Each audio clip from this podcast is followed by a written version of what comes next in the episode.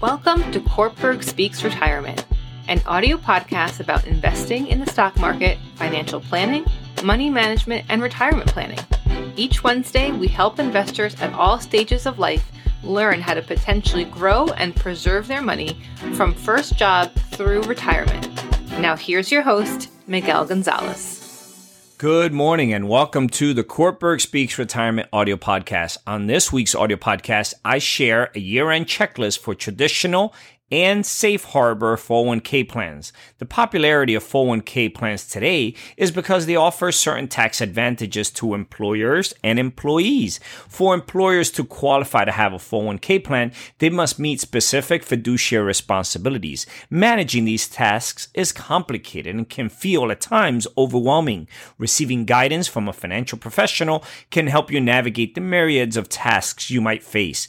We compiled a year end checklist to help you get organized in preparation for that consultation with a financial professional. Number one, have you completed all your required tasks? Number two, has your plan document been updated within the past few years?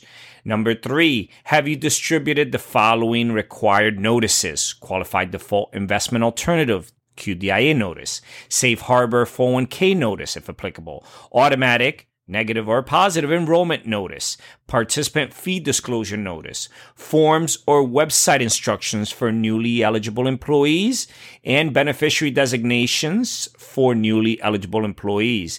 Have you completed the non discrimination test? This only applies to traditional 401k plans.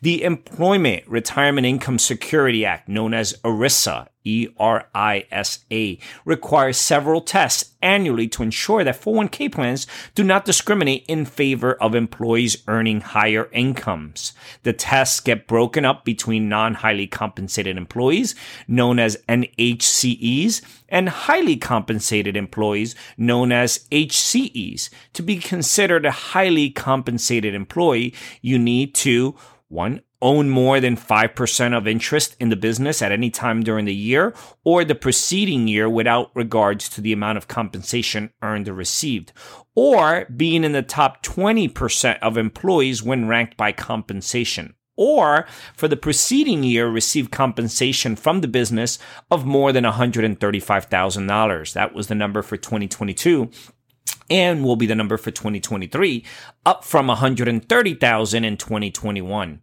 Once the non-highly compensated employees and highly compensated employees are identified, you look into the plan's benefits, rights, and features to ensure they're not discriminatory.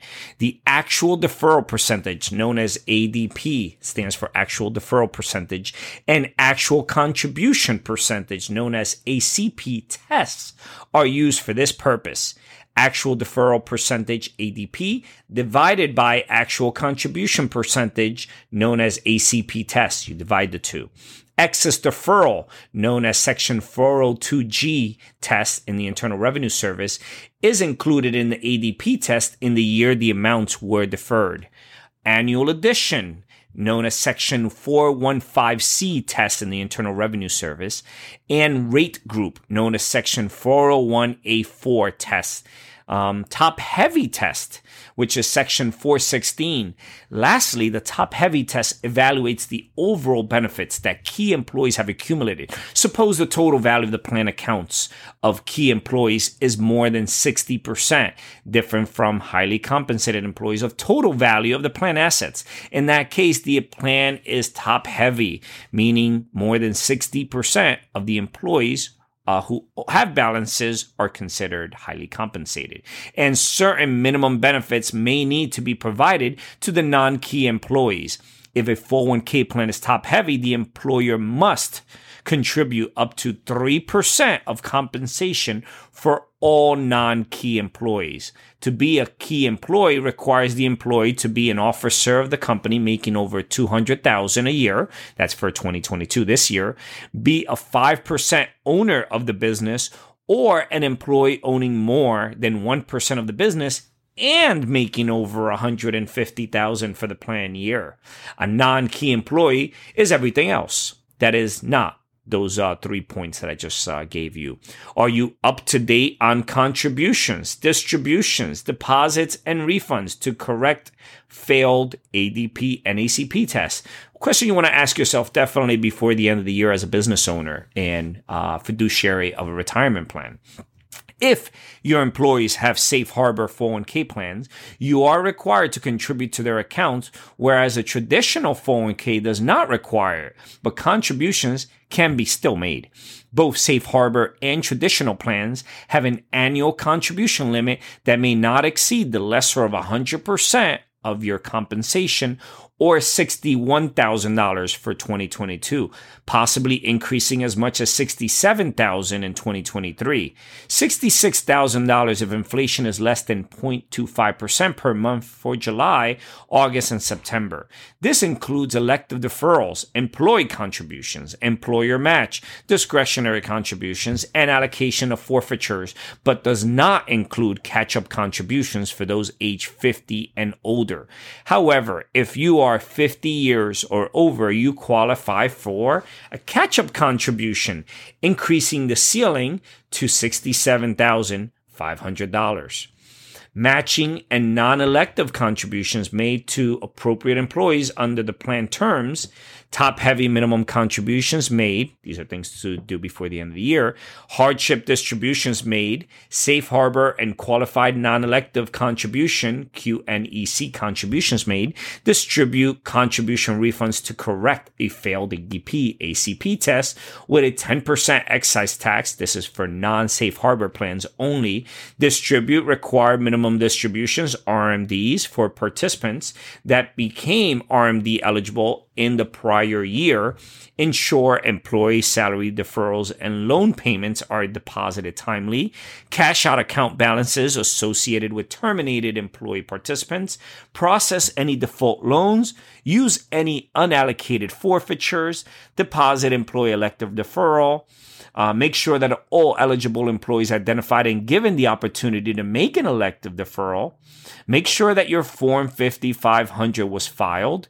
If the IRS Form 5500 was not filed, did you request an extension to file it with the IRS Form 5558?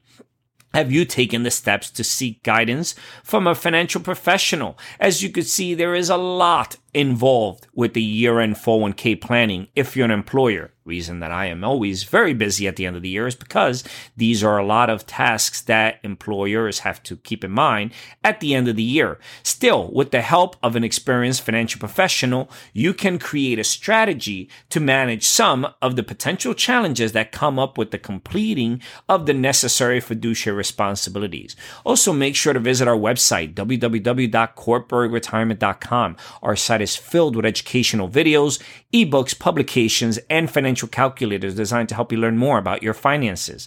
As you search our site, send us a note regarding any questions you may have about any particular investment concepts or products, and we will get back to you quickly with a thoughtful answer. This is Miguel Gonzalez, certified retirement counselor and managing partner with Kortberg Retirement Advisors, signing off for this week's educational podcast. The opinions expressed and material provided are for general information and should not be considered a solicitation for the purchase or sale of any security. Opinions expressed are subject to change without notice and are not intended as investment advice or a solicitation for the purchase or sale of any security. Please consult your financial professional before making any investment decision. Securities offered through LPL Financial, member FINRA SIPC. Investment advice offered through Private Advisor Group LLC a registered investment advisor. Private Advisor Group LLC and Kortberg Retirement Advisors Inc. are separate entities from LPL Financial. Investing involves risk, including possible loss of principal.